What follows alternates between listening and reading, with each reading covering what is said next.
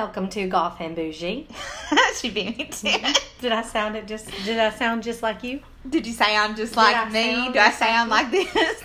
Here comes Peter Cottontail. Welcome hopping to Goth and Bougie. mountain.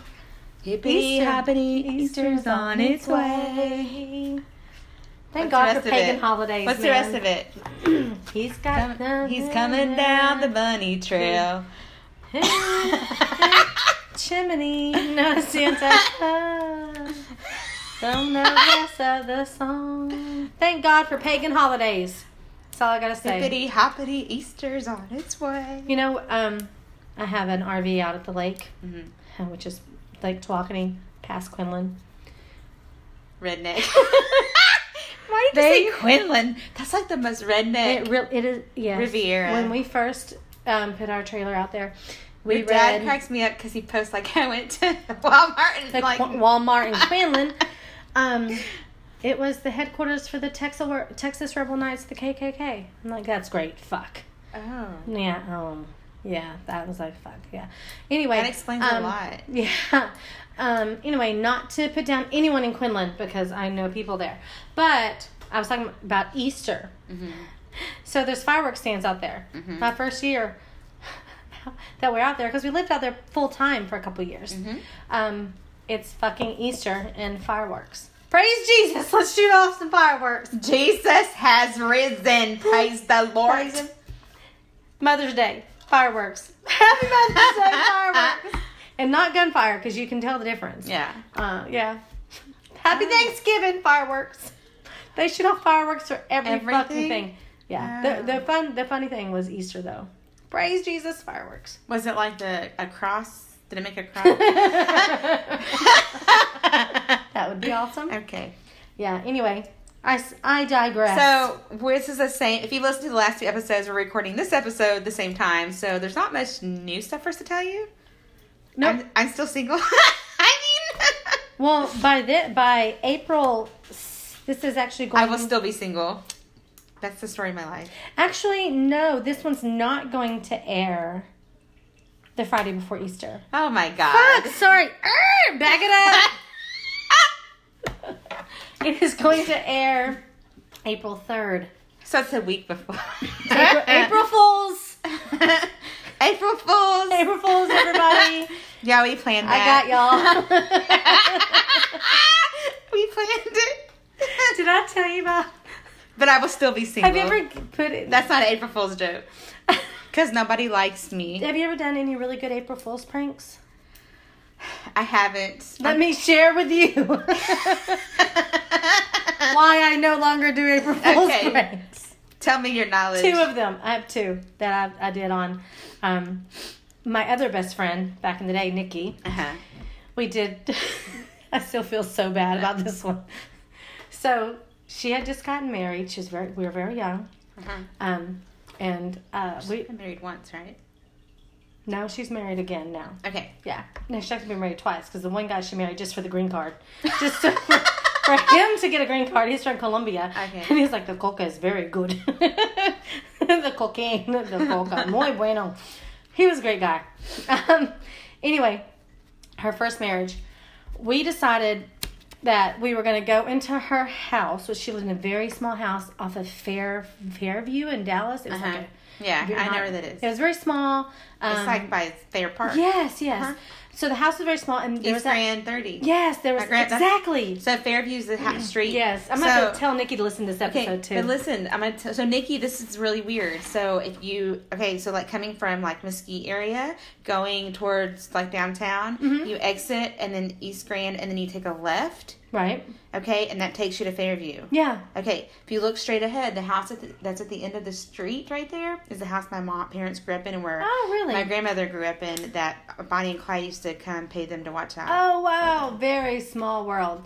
Yes, it was only like a couple streets over Right. that this their little house was in. They had just moved in, um, and the house next door was empty, and there was no one there. So it was a drug house. the door was open all the time, Mm-hmm. but nobody was ever there.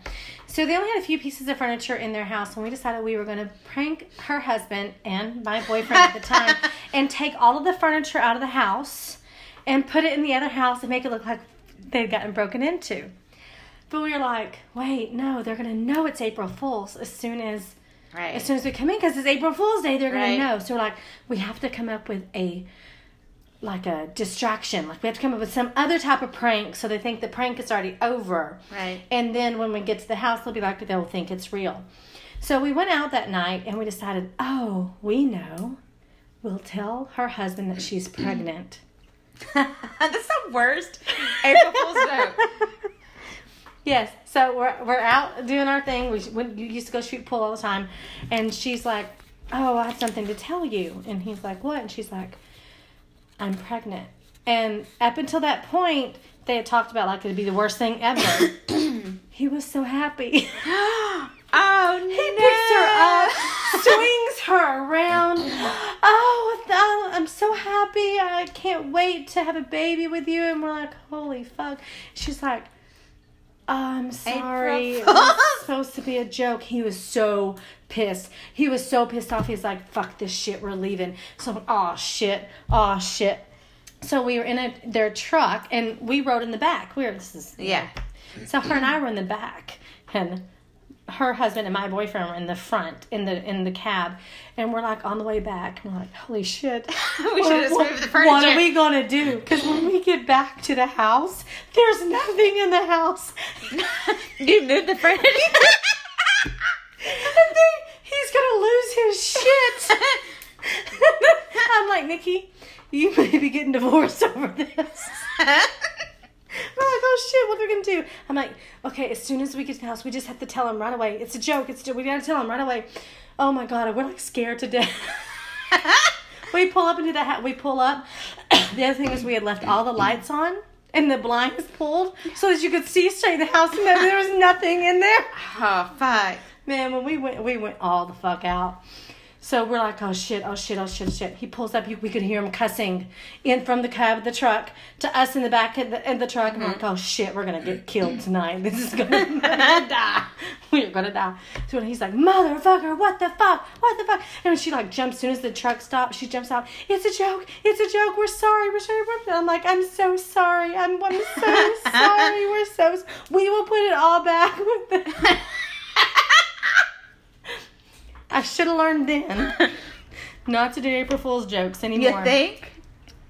I actually have two more. Um, it, we have to have time. We might have to. I'll postpone my true No, crime. we have time. Okay, if I have to postpone my true crime story, No, we I have will. time. Just to share my two April Fool's, jo- my two more April Fool's Day pranks. I've not done any. Please note, since. Mel did not do this with Mel. So Mel was a good girl. So I was an assistant director at a child care center Right. in um, Valley Ranch, Right. and it's funny she can't even This say. it. teacher, man, she's gonna hate me for the rest of her life. I know this. I had just gotten back from bus runs, which as you know where you go and you Right, I bring the kids in. I'd, I'd. So picking the kids up from school yes. I had contrived with another teacher that we were going to play a, a joke on. Let's call her Shay, Miss Shay. Um, we're going to play a joke on Miss Shay. so I'm like, I'm going to tell her that the police are here for her. so I, t- I go in there, Miss Shay. Yeah, Miss Linda, what's up? Um, there's a police officer at the front door for you. And she's like, what? Why? I'm like, I don't know. They wouldn't tell me why. They just said they need to speak with you right now. Yeah. And I said, I'll watch your class. You go ahead. She leaves out the door. I'm in the classroom. I'm waiting for her to come back. She doesn't come back. Bitch went out the back door and left. she left. She had a warrant for her arrest? Yeah, no, she just she left. She left, and I'm like, I, I look out the door. I'm with my other teacher and in, in, you know my cohort. His wa- feeding off? and she's like, Where'd she go? I'm like, I don't know where'd she go. I'm like, I called the cook in there to the, the classroom. Maria, get in here. You got to watch the kids. I don't know what's going on. I call her on her phone. Where did you go? She's like, I went out the back door. I'm like, Are you kidding? She's like, I'm like, is there something I need to know? She's like, No, I don't know. I don't know what. I said, Shay, it was a joke. It's April Fool's Day. She's like, Oh, Miss Linda, I'm gonna kill you. I said, Is there something wrong? She's like, I just, I don't trust no cop. I don't know why they're there for me, but whatever it is, I don't want to be a part of it. Aw. I said, Will you please come back? I'm like, I, I need somebody in your classroom. Would you please, please come back? Yeah, you shouldn't play any. No, there's one more. Oh Lord. they never go right. I was don't this I days old when I I learned not to play April Fool's jokes. Another child care center. Oh Jesus. I was not assistant director. I was just a teacher in the classroom. There was a communal courtyard where all the classrooms went out the doors. Okay, there was three classrooms. Uh-huh. I had contrived with the other teachers. Of course, I always bring other people into my shit. Yeah. But we're gonna play a joke on Miss Samantha. I'm gonna tell these te- this because she's she's my friend on Facebook um, Facebook in New York. Um, I'm gonna play a joke on Miss Samantha, and we're gonna make it seem like one of the kids in her group is missing. And That's not funny. I know, but it was. It wasn't, but it was. Sorry. and I had all the teachers in on it too. And we each had four children that were assigned to us. Mhm. It was family groups. So we got into the communal, uh, and there was this one kid that always ran off. And his name was Chris. I wonder how he's doing now because he's probably like 13. but he was a little toddler. He was always running off, and we're like, God. So we're outside, and it was it was contrived that another teacher would go outside who was inside the Mm-hmm. Right, classroom time right. and take the child into the class with her because her family group was inside so that he would not be out on the playground. The playground had these big wire, um, big metal iron bars, but Mm-hmm. there was space in between them, and there was a big space underneath that actually a kid could crawl under if Oh, they okay. figured it out to do Right. it. Um, and I was doing head count, which you're supposed to do like every hour, and I'm like, Miss Samantha, where's Christopher? She's like, what? I'm like, where's Christopher? She's like, she's looking around. He's not here, Miss Belinda. He's not here. I'm like, where did where did he get out into the parking lot? Oh my god! Oh my god! Is he in the parking lot? I think I see him in the parking lot. Ah. so Wait, where was the kid? in the classroom with the other teacher. So she climbs over the fence and she's like, "Do you see him?" I'm like, "I think I see him. I see him." And we go, we both go running out into the parking lot. Uh, We had enough. It was a really good school, so there was enough ratio to where we could actually leave, and the kids would still be supervised, and all the other teachers were in on it. And we're out in the parking lot, and I'm like, "He's over there." She's like ducking under the cars.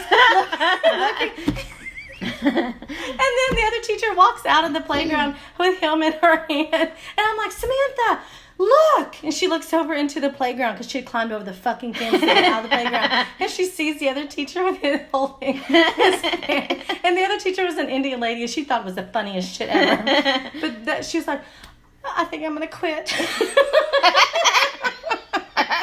Did y'all tell her it was a joke? Yes, and she was like, she looked at me, she knew immediately. She's like, I hate you. I'm like, April Fools. Oh man. Yeah. Oh man. Yeah, no April Fools. I should have learned my lesson with the first one. Yeah. Oh my god, Nikki. yeah, I gotta tell Nikki. Okay, sorry. That That's was fine. um. I hope many of you played some really good April Fool's jokes this week. It'd be funny Oh. because it would have been. I don't do April Fool's jokes, so. No, I don't anymore. And I'm really scared that Karma's gonna come back and bite me in the ass. I mean, other than I'm still single, and that's not an April Fool's joke. April Fools. um. So yeah, we're talking about true crime this week. We are. I've got a doozy. You've got a doozy. Uh, yes. Okay, so shall we get started? Yes. Okay. Um, we might have to take a break a little bit later. That's fine. We got this. I have all this stuff to talk about.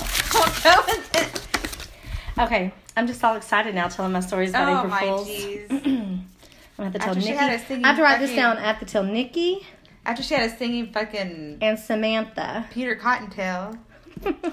April Fools. It's really Easter. It's really um April Fools. Not Easter. It's not April Easter. Fools. Okay. So my true crime story talks about a gentleman named Anatoly Moskvin. Anatoly Moskvin. I'm trying to say it like a Russian accent. Moskvin. Moskvin. Okay. Anatoly Moskvin. um, this is happened about 2011, but it goes his story goes back a little bit further. Um, he loved history. he was from Russia, of course. He spoke 13 languages. He traveled extensively. He taught at college level, so he's a professor. He was a journalist in Nizhny Novro- Novgorod Uh huh. which is Russia's fifth largest city. He was also a self proclaimed expert on cemeteries and dubbed, dubbed himself a necropolist. Oh. One colleague even called his work priceless. What's a necropolis? I know necrophilia. so it has to do something Like an death. expert on Death. death and cemeteries and, and Okay. obituaries and stuff like that. Um, he also collected dolls. Oh. His parents thought that they were. Have you heard of this guy? Go ahead. Okay. I think it's a Criminal Minds episode. Oh, is it? I think so. Okay, keep going. Okay, so his parents thought that they were vintage dolls.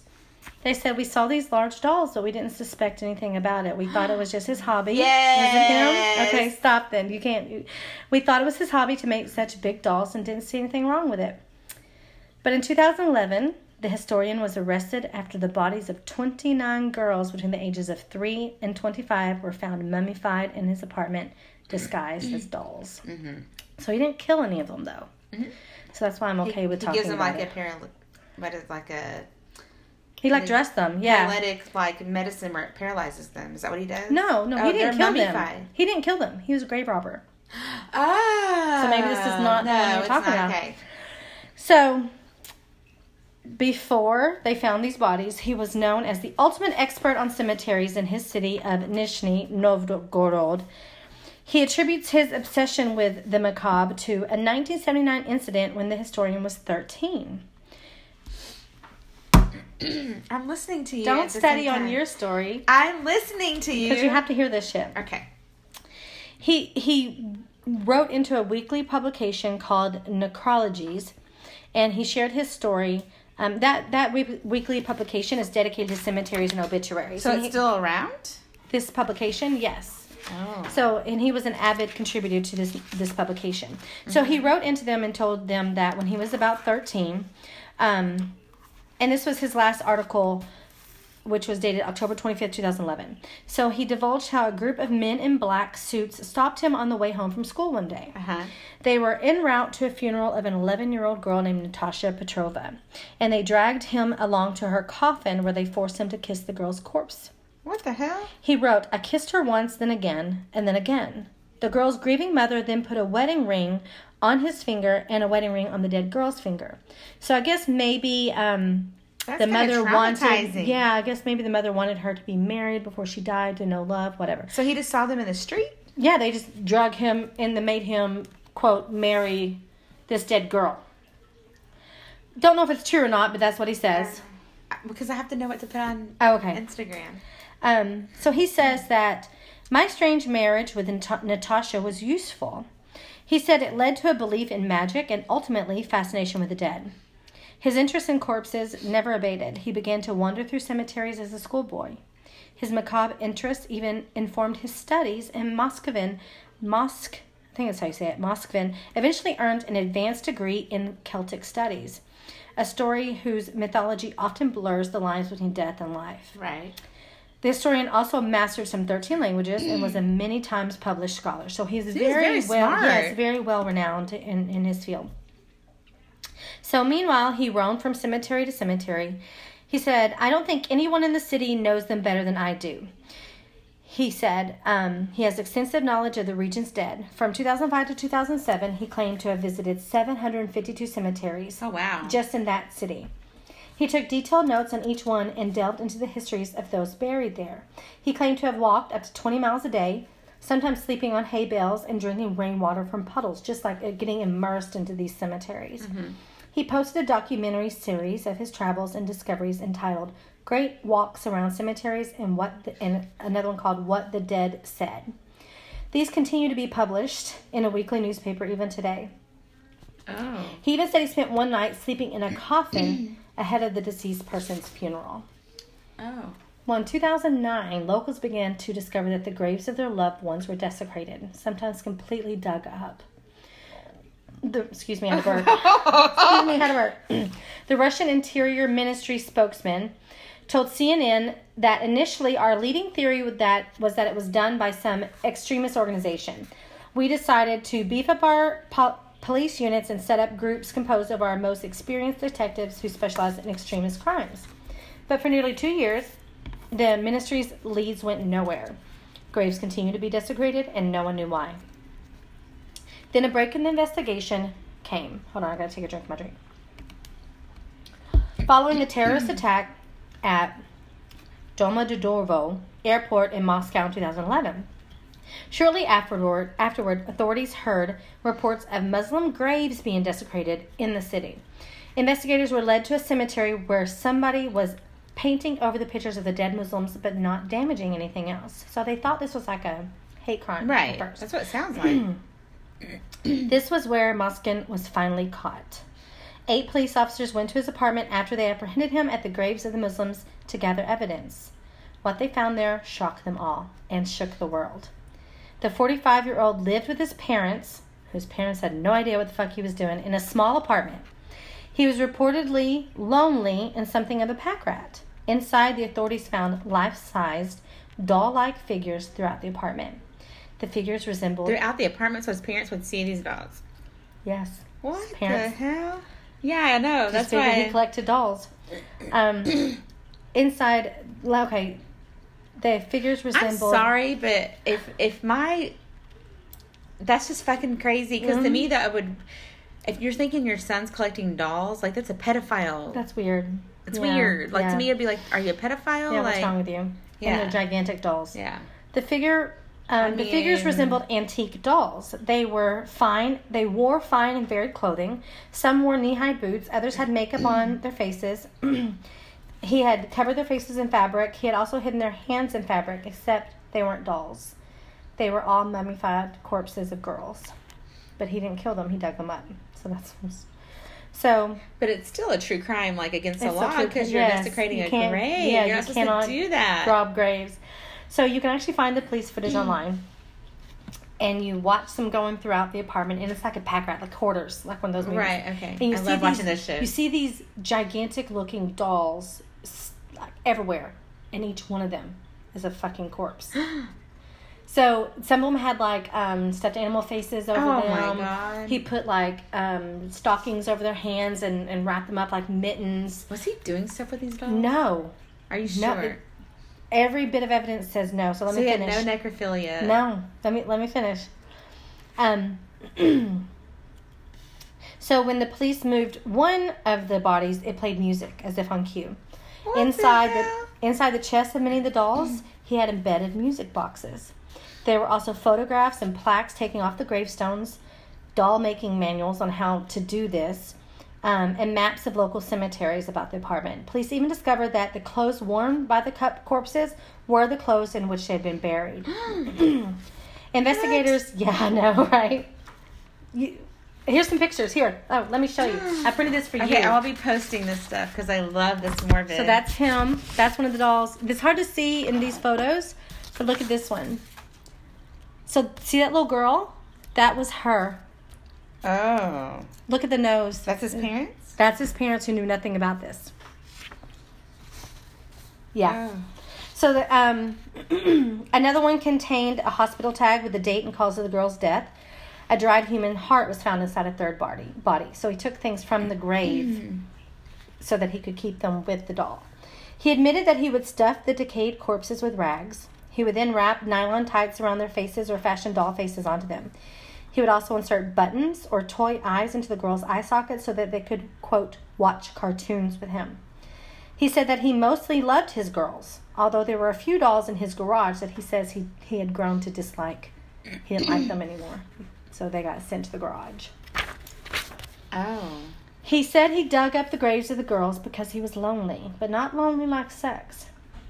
He won, he said he was single and his biggest dream in life was to have children, but the Russian adoption agencies wouldn't let him adopt a child because he didn't have enough money. He added that he had done what he did because he was want, waiting for science to find a way to bring the dead back to life. in the meantime, he used a simple solution of So he's waiting for them to be zombies. Waiting for them to be able to live again. Zombies. Basically, The yeah. dead come back to life as Mhm. zombies. He used a simple solution of salt and baking soda to preserve the bodies. He celebrated the birthdays of the dolls as if they were his own children. Shoes in his apartment matched footprints found near the desecrated graves, and that's how the police knew without a doubt that it was him, that he was the grave robber. Oh.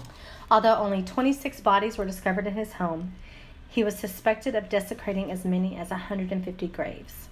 After police found numerous grave accoutrements, such as metal nameplates removed from the headstones, he like a klepto. Yeah, because not only did he steal their bodies, he stole other things from the graves. He actively cooperated with investigators and claimed he made the dolls over the course of 10 years. He was charged with um, desecration of graves and dead bodies. Where a charge was only carried up to five years in prison. He allegedly told the authorities not to bother burying the girls too deeply because he would simply unbury them whenever he got out. Creepy. What the hell? In court, he confessed to 44 counts of abusing graves and dead bodies. He said to the victims' parents, You abandoned your girls. I brought them home and warmed them up. After psychi- psychiatric evaluation, it was determined that he suffered from a form of paranoid schizophrenia. no shit. Yeah. So, in a hearing on May 25th, 2012, the court deemed him unfit to stand trial and released him from criminal liability, but he was instead sentenced to a medical um, facility. asylum. Yeah.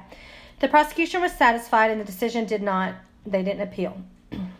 so, he was removed to a psychiatric clinic and his stay was reviewed regularly. In February of 2013, a hearing was approved to extend his treatment, and every year it's been approved to be extended I until mean, I hope so. until 2019.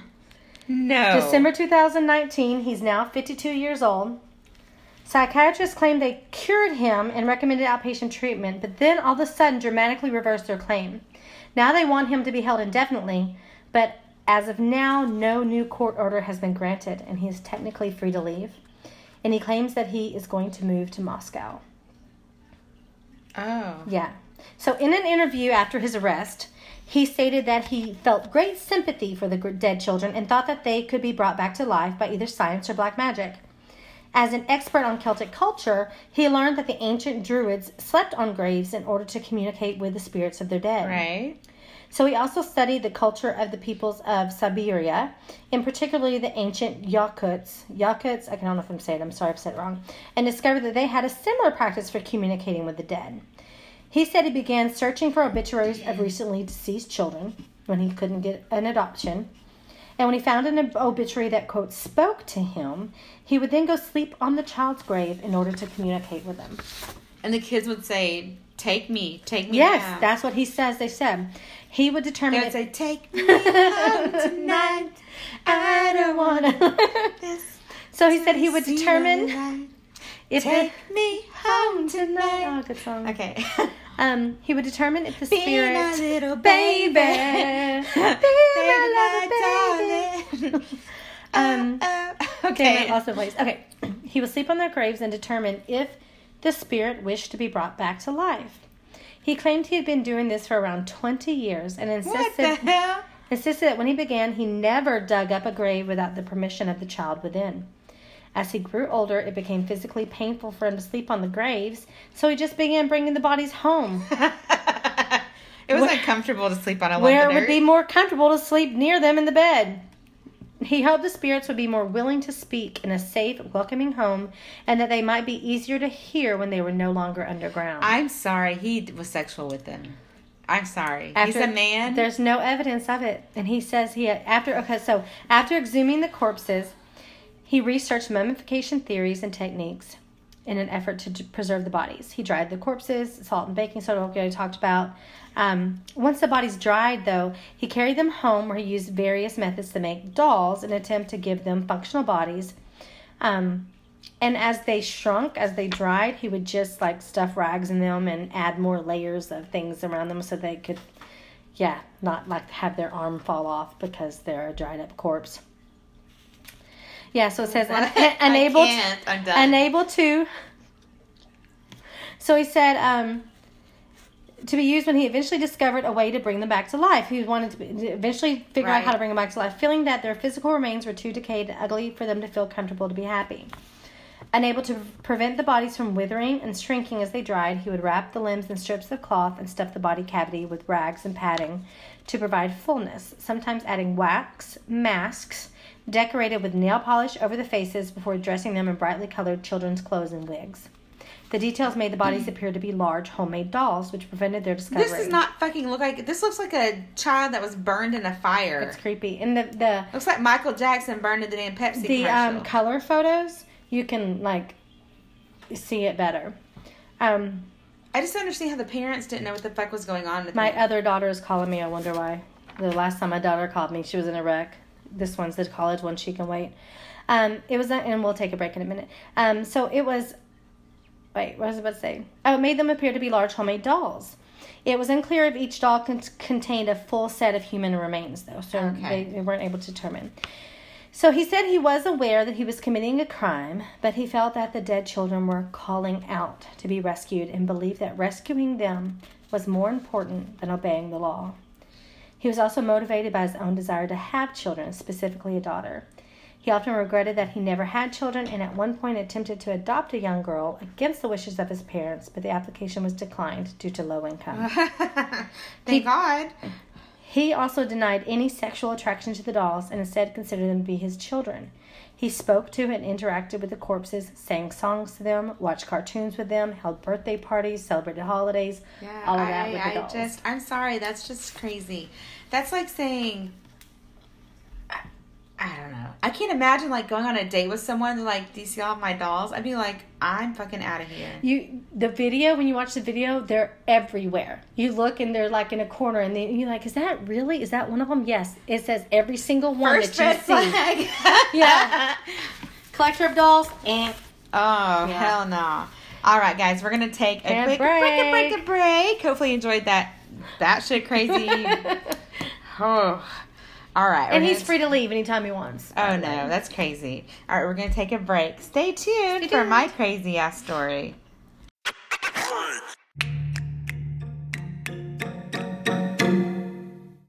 Welcome back to Goth and Welcome Bougie. back. Cheyenne, if you call, your mom's gonna put you on speaker and answer the phone if you call back. No, just kidding. No. no, we wouldn't do that to you. Okay, so Oh wait, Cheyenne, she I respond. I texted her and said, "We're recording our show right now. What do, what do you want?" And she said, "Is Panopticon 21 plus or 18 plus?" 18 plus. It is. I think so. And then she said, "Hi, Are they going? I don't know. And then she said, "Hi, mom's podcast." And then she put hashtag Team Bel. if your daughter is not on your team, then you you're doing Cheyenne, it's Team Bel, Team Mel. There's no uh, in between. It's Team Goth and Bougie. It's Team Goth and Bougie. Goth and Bougie. So my true crime story is, of course, it's gonna have murder and it's gonna have kids because that's just where Mel, how Mel rolls. Okay. It's Nathaniel Bar-Jonah, and he was also suspected as a serial killer, but he only killed one person, so I don't Hmm. get how he's a serial killer. Is he an American? He is. Okay. Yes. Um, he was born David Paul Brown, February 15th, 1957. Um, he died April 13th, 2008. Okay. So during our lifetime, this crazy least ass he's dead. alive. Yes. He's an Amer- he is an American convicted child molester God. and a cannibal. He was sentenced to a 130 year prison sentence without the possibility of parole in Montana after being convicted of kidnapping, aggravated assault, sexual assault of various children.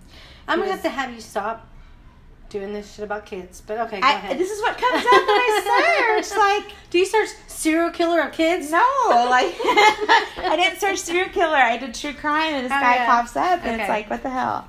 Um, so in his early life, in the late July 1964, so he was born in 57. Mhm. So um, in late July 1964, Oh wow, he wasn't even. he was seven. Sorry, guys. Uh, complaining about Bel's daughter calling. My daughter called, FaceTimes me from college. Sorry. Okay.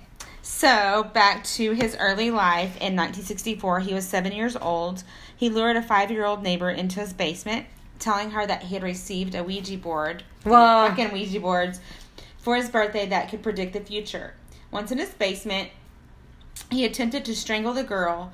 Um, her screams attracted the attention of his mom, who came to her rescue. Thank God. Wow, God, yeah. Yes. Can you imagine so- being the mother and seeing that your child just try to strangle? Yeah, I, he's been crazy his whole life. So Wow. in 1970, he was 12.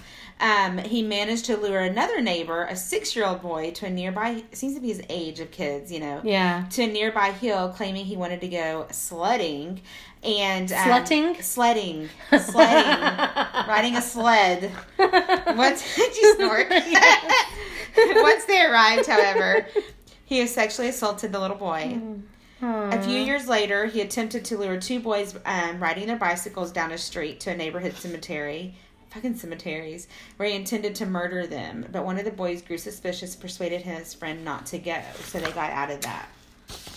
Okay. In late March 1975, so about 10 years later, so he was born in 57, so this is in 75, a year before we were born. Hmm. Yep. Um, he was impersonating a police officer. He abducted an eight year old little boy um, while he was on his way to school, then proceeded to sexually assault and strangle him. How old was he again? When was this? So 1975. So he was 12 and 70. So 13, 14, 15, 16. He was 17. Wow. So yeah, he was 17 in person, which I guess impersonating a police officer, you'd have to be a little bit older. So he was 17. Um, he um, sexually assaulted him and strangled him. The kid's um, name was Richard O'Connor. Um, a neighbor who was out looking out his window observed the abduction, and he they called the police, and they started search. The police started searching for the boy, uh, for this kid Richard O'Connell. Connor, excuse me. Um, the car later observed. Um, the patrol car observed a car matching what was reported from the neighbor um, of the abduction car parked in. Um, so they found. Okay, let me go back. I'm getting lost in my story here. Caitlin threw me off calling. Um, okay, so patrol car later observed a car matching what was used in the abduction parked far away from others in a parking lot. And after calling for backup, um, ordered Bar-Jonah out of the car. And then they found O'Connor um, in the car, bloodied. He defecated himself, Huh. so he pooped himself, peed on himself, which I can only imagine from Wow. the sexual assault. Poor guy. And he was near the point of death, Oh man. so he wasn't dead So yet. he didn't, this is not the one he killed. No. A few days after his high school graduation, Bar, so about 18, 19, Bar-Jonah drove to nearby Hartford, Connecticut, and again impersonating a police officer, abducted a nine year old little girl. He savagely assaulted her as well in the car. After the child began, vom- began vomiting and having convulsions from the assault, he drove up to a nearby sidewalk and threw the girl out of the car.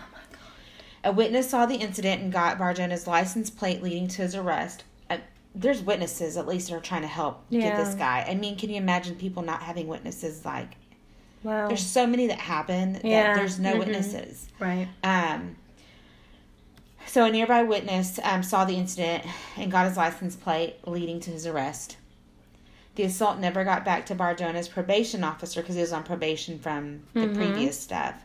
Um, and you know, at that time in the seventies, they didn't have like The computer. Yeah, because I was just about to say well, they didn't that have they didn't have the um the sexual assault list like they Oh, have yeah, the registry. registry that Uh-huh. people have to go on. They didn't Mhm. have that where you can't live within a mile radius Yeah, or a yeah. five mile radius of ten mile whatever it is of schools and kids. You can't you know they didn't have that. But that how did his probation officer not find out? Because this was not um, at the same place. Um, So he drove to nearby Hartford, Connecticut. Well, I think Yeah. it's Gilmore Girls. Um, so his um, so da da da da da. Um, so didn't get back to the probation officer. Um, he was released from parole in May of 1976 um, for his earlier abduction and an assault an assault officer sexual assault of O'Connor. So when uh, Bar-Jonah's probationary period was over, he received a letter thanking him for his cooperation. wow. Yes, I mean, can you imagine? That's crazy. Yeah. Oh, thanks for your cooperation, even though you fucking did this shit to yeah. kids. So, September 24th, 1977, he claimed again to be an undercover FBI agent. So, something undercover other than police officer. Now he's an FBI agent. He convinced two boys coming out of a white city cinema in Shrewsbury, Massachusetts, to enter his vehicle. This is before stranger danger, Yeah. obviously. Mhm. Um, he transferred the boys to a secluded area where he handcuffed them, proceeding to strangle and flick cigarette ashes upon them. After jumping repeatedly on the chest of one of the boys, Mm. a 375 pound, Mm-mm. 375 pounds, believed he had killed him, then drove off with the others still alive in his trunk. However, the first boy regained consciousness and managed to find help leading shortly thereafter to his arrest again. The other boy was found still alive in his trunk. For his crime, he was convicted of attempted murder and received the maximum um, sentence of 18 to 20 years in prison. That's all. That's it. After doing all that. No wonder our kids are fucked up. Yeah. And these are kids who are our age. Yeah. Like these are people that we're out I'm out trying to date. Yeah. I mean, I'm just Out. saying, like, do you know what I mean? yeah. Like, it's crazy. So while in prison, he was transferred um, to the Bridgewater State Hospital because obviously something definitely Yeah. mentally is wrong. So March 22nd, 1984, he changed his name to Nathaniel Benjamin Levi Bar-Jonah. Again, he was born as David Paul Brown. He gave several reasons for changing his name. He told friends and relatives that he wanted to know um, what it was like to be uh, discriminated, discriminated against, and persecuted as a Jew. He wanted to know He what that's wanted to about. know. What the fuck? During a later interview with Dr. Michael Stone for the television show Most Evil, he claimed he was Jewish and wanted his name to reflect that. Later in the same year, Superior Court Judge Walter he E. identified Still, as a Jew. yes, Wow. uh-huh. Uh, yes, Wow. Ruled that he, um, Massachusetts had failed to prove that Bar-Jonah was dangerous. No shit, No Sherlock. kidding, right? Um, I mean, fine. I mean, at least someone like actually realized it, you know. Um, where was I? Dude, I keep losing my place. He re- he released him. Um, oh, it was dangerous, and he was released before moving to Great Falls, Montana. During this time, uh, Bar-Jonah confided in his psychiatrist that he fantasized about abducting, murdering, and cannibalizing children. Wow. I mean, obviously, why would he be released after doing No all that shit? It's crazy. The law is weird though. Sometimes it's hard to hold people unless they've done it. Yeah, but he had done it. God, He had yeah. done it and gone caught. Yeah. He got caught in the act Mhm. of this kid was found near death in 1975. If he had been put away for life Yeah. then, he wouldn't have done all this other stuff yeah, to all I think, these kids. I think the attempted murder should hold much higher. I just understand because It's only by chance that they didn't there's so many them. people that are arrested for smoking weed or having Uh-huh. like, and then you have these people that are still out. Mm-hmm. Yeah. It's crazy. It It's just crazy. I don't It's crazy to me, anyways. So, August 9th, 1991, just a month after being released, I mean, during our lifetime, yeah. a month after being released from Bridgewater State Hospital, he observed a seven year old boy sitting alone in a car outside of a post office in Oxford, Massachusetts. Oh no. At this point, he weighed two, Bar-Jonah weighed 275 pounds. Oh, so he'd lost hundred pounds. Uh-huh. At the time, Still. yeah, 100, 275 pounds. Entered the vehicle and sat on the boy. Thrusting his fuck? mask. it's not funny, I'm sorry. I know, right? But What I the was fuck? thinking like this 270, like how did he get in the car, number one? Number two, in 1991, that was like, people were getting abducted and you heard about it. Yeah. Why were you leaving your fucking kid in the car by themselves? Yeah. Like, I don't know.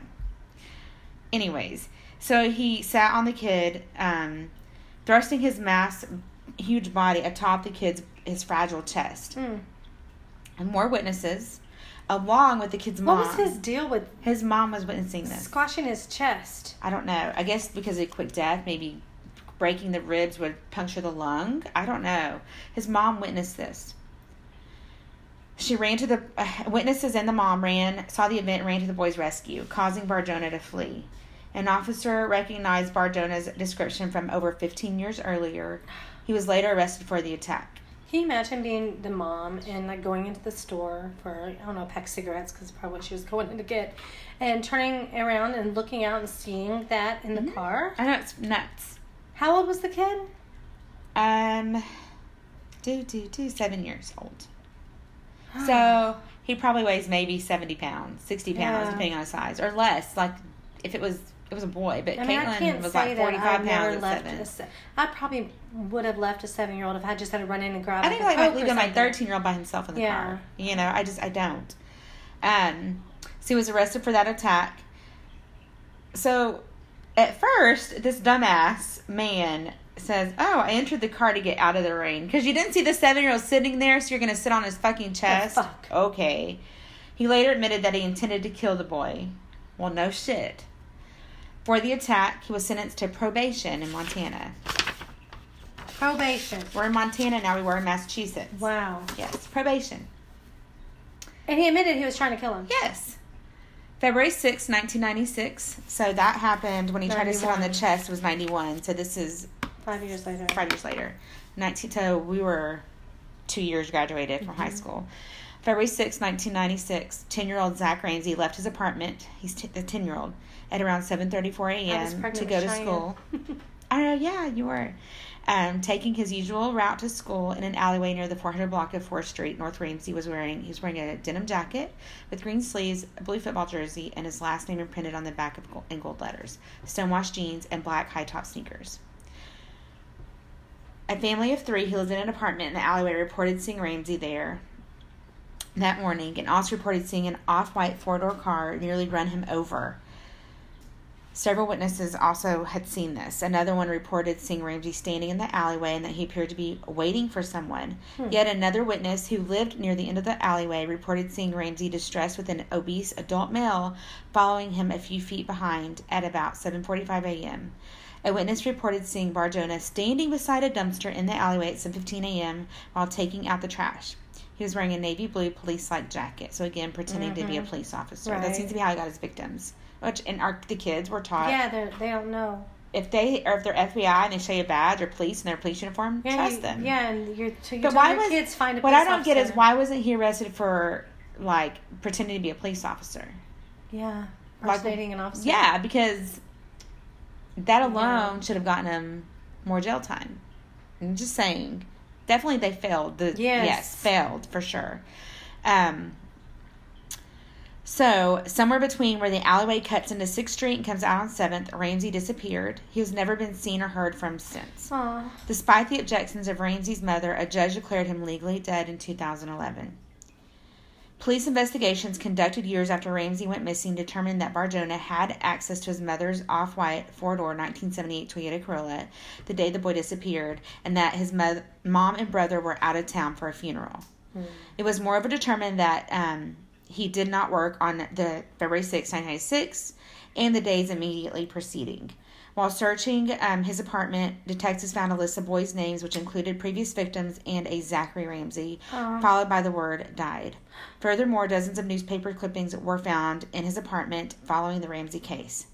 A former roommate of his described finding clothes in his apartment which appeared to match those that the that Ramsay was wearing the day disappeared, in addition to bloody gloves. Another roommate and others claimed that he sometimes spontaneously brought up the boys in conversations. Investigators also found notebooks with seemingly um, arbitrary characters, which were believed to be coded writing. With the help from the FBI and after months of effort, the writing was decoded. In the notebooks, he described torturing and eating Oh. children. There were also macabre recipes, including children's body parts. Wow. When detectives sprayed Bar-Jonah's garage with a phosphorus chemical while investigating his involvement in the Ramsay disappearance, the word Tita appeared, which led authorities to believe that he may have been responsible for the abduction of James Tita, a Massachusetts boy, Massachusetts, Massachusetts. Massachusetts boy who was kidnapped on August 23rd of 73. His body was discovered on uh, it was August 23rd, 73. Oh my gosh, it's Caitlin's birthday. Not 73, but the 23rd of August Yeah. is. Um, his body was discovered on August 25th of so two days later um, in 73 in Rindge, New Hampshire, off of Route 119. An autopsy revealed that he had been raped and strangled. So his arrest, trial, and imprisonment was he was arrested again in 1999, initially for impersonating a police officer.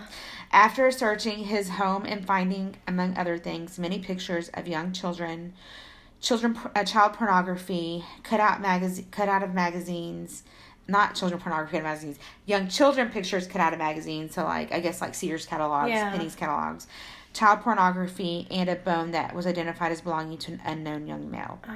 Montana police charged him with kidnapping and sexual assault, fucking about fucking time, as well as kidnapping and sexual assault of three other boys. He was prosecuted for the abduction and uh, molestation, uh, mole- I know it's molestation of three boys and convicted of kidna- kidnapping. Can't talk anymore tonight. This is the third episode. I'm tired talking Kidnapping. kidnapping, aggravated assault, and sexual assault, including charges that he had tortured one of the boys and hung him from the ceiling. Mm. During his trial, 36 year old Mary Patrone recognized him as the man who had abducted and assaulted her by dressing as a police officer in 1974. Wow. However, the statutes of limitations Had passed. had expired. and Bar-Jonah could not be charged with the crime. Investigators also suspected him in the disappearance of seven year old Janice Pockett 10 months earlier. He was sentenced to 130 years in prison. He maintained his innocence up until his death. Montana authorities were unaware of his criminal record in Massachusetts, a fact that was um, cited by activists campaigning to force former sex offenders to register. Mhm. In December of 2004, the Montana Supreme Court, Supreme Court turned down his appeals. He appealed Yeah. Wow. and upheld the conviction of 130 prison um, year prison sentence. He was found um, unresponsive in his prison cell on the morning of April 13th, Darn. 2008. He had been in poor health. His postmortem found significant levels of LDL in his arteries and myocardial infarction. He had a heart attack. Was a determined cause of his death. If you don't know what a heart attack is, a myocardial Yes. infarction. Some people may not know that. Me being in medical field, I know what that is. His allegations of cannibalism. His earliest interest in the test, taste of human flesh came by being traced to his childhood. Beginning at the age of six, he would pick at the, his scabs until his skin was Ew. festering, then proceed to pick, suck on the blood from the wound. His teachers at Webster, um, his elementary school, would call his mom had called his mom numerous times to notify her notify her that her son had son's habits were upsetting to the teachers and the students. yeah. I got a sore here. Let me suck on it. I'm a vampire. I mean, I just can't imagine. God. When he was incarcerated in Montana State Prison, many of the guards observed him perform the same habit. So even in his adult life, he Mm. still. Um, one guard reported that once he had the scab in his mouth, that he appeared to be having sex. Mm-mm. Ew! Mm-mm. Ew! No. Huh. Is that a, that must be a fetish? Yeah, that's creepy. Oh, it's like a blood fetish. Um, while he was incarcerated at Bridgewater State Hospital, Bar-Jonah conf- confided in his psychiatrist about his murderous and cannibalistic um, ideas. One of his therapists noted Brown's sexual fantasies, because his last is Brown was Brown was his real name, Yeah. bizarre nature, outline methods of torture, and extend to dissection and cannibalism, and again express a curiosity about the taste of human flesh. Oh. They let him go. Remember, Uh-uh. they let him go. Yeah. God. Although it was known by um, various, uh, or although he was known as a, I can't say this word, I'm so tired, cannibalistic eater, he weighed in excess of 300 pounds because he liked to eat the Mm. Financial records indicated that he had not made any significant grocery store purchases for nearly a month Shut after up. Ramsay's disappearance. Ah. So he lived off the body. After he could have also paid for any groceries using cash or have well stocked on food and meat. After Ramsay's disappearance, he also began to hold cookouts in which he was Mm. reported to serve burgers, spaghetti, chili, meat pies, casseroles, and the guests liked them Oh man. and him. At many of those cookouts, a number of persons told Bar-Jonah that the meat had a particular taste to it. hmm Mm. Yes, and he stated he had gone deer hunting and used deer meat in the dishes. Yes. Damn. To one woman, one woman told him that the taste of his meat. What meat? Sorry, I had to make like some kind of lighthearted. What me talking about? Which one? I can't. to be repulsive. He replied that to that he had um, personally hunted, killed, butchered, and wrapped the meat of the deer. He would later be accused of molesting this woman's son. Wow. So did he do it because he didn't? I'm, I'm really gonna need you to stop with the stories about kids and people eating people. In his apartment, detective, detectives also found a number of recipes using children's body, which I Ah, read, No. using that with um, titles such as "Little Boy," "Pot Pie," What "French Fried Kid," Oh and phrases, phrases such as "lunches served on the patio with roasted child." And the Dakota Journals, Bar-Jonah also referenced serving those recipes to neighbors. Also, also, okay, okay. Also, I can't. Hair was found inside a meat grinder in his apartment. When the hair was tested for DNA, it was found to belong to an African American be- male but did not belong to Ramsay. The oh, DNA of the hair was also was also. I'm not laughing at this. I'm laughing because Bel's about to puke. Was also different from the child bone fragments found in. um, Because it's one thing to like watch Sweeney Todd and joke about meat pies and shit like that, but it's not which also did that. not belong to Ramsay. Ugh. So Ramsay still has not been found. Other possible victims are on the morning of 19 in 1997. A 14 year old um, named Amanda Gallion left her home on a, her bicycle to go to school at 7:15, and she disappeared along the way. Mm. It was often mista- she was often mistaken for a boy. Um, seemed like he liked boys more than Yeah. girls, um, which seems to be Yeah. you know, unfortunately. Um, so and this was in Wyoming, which is close to Montana, right? Yeah, I Yeah. so. Um, he arrived. Um, I was publicly educated. Uh, she arrived. Um, he arrived. So Bar-Jonah arrived in Gillette on the night of October 12, nineteen ninety seven. She was kidnapped. October thirteenth is when she went missing. Ray stayed at a small motel in the outskirts of town. and Was back in his Montana residence by the following night. Her bicycle was subsequently discovered along the side of the road of off I ninety. Her social security number has not been used since her disappearance. wow. So that's the last that they know of that he did. But I'll he's only convicted of of killing one, Yes. but he definitely killed more. Wow. That's what it looks like. He's an ugly looking man, Mhm. like creepy. So that's my story about Nathaniel Oh Bar-Jonah. I'll try to make it where I don't have any kids. I don't know. I don't look up serial killer for kids. I don't look up true crime for kids. this is the shit. I guess Google knows that I've looked up certain stories and it Maybe. like pops up. You there know? are plenty that didn't knows do the kids. history and it just Yeah. it kills me. Like, but what I don't understand, I guess, why maybe this bothers me It's how he got away with is how so he got away with so many and the the criminal Mhm. justice system definitely failed all of these kids yeah. because they did not keep him in jail from that first time that he was found in a fucking Yeah. car Kid almost well, the dead. laws are really tricky too. It's it, like he didn't do, he didn't kill them. So then it's like, what can they get to i don't stick? know but that's my story and i'm sticking to it that's so so sad. so we're gonna leave you with this gory wonderful Oh story God. on this episode French fried kid. What was that? French fried kid Meat pi- pie. Boy meat pie. Yes. Oh my god. this could It's so be a movie though this could be a, a horror movie Yeah, for real.